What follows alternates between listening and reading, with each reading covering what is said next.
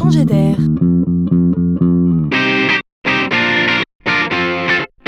C'est la chronique de Laurent Collen.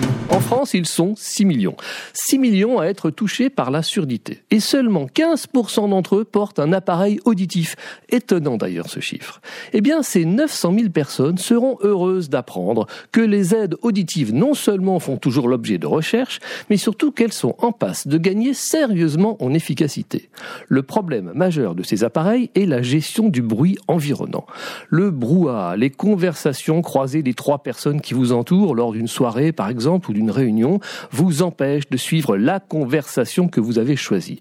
Non seulement vous entendez mal votre interlocuteur, mais vous ne captez pas non plus les autres conversations parallèles, et vous êtes vite hors jeu.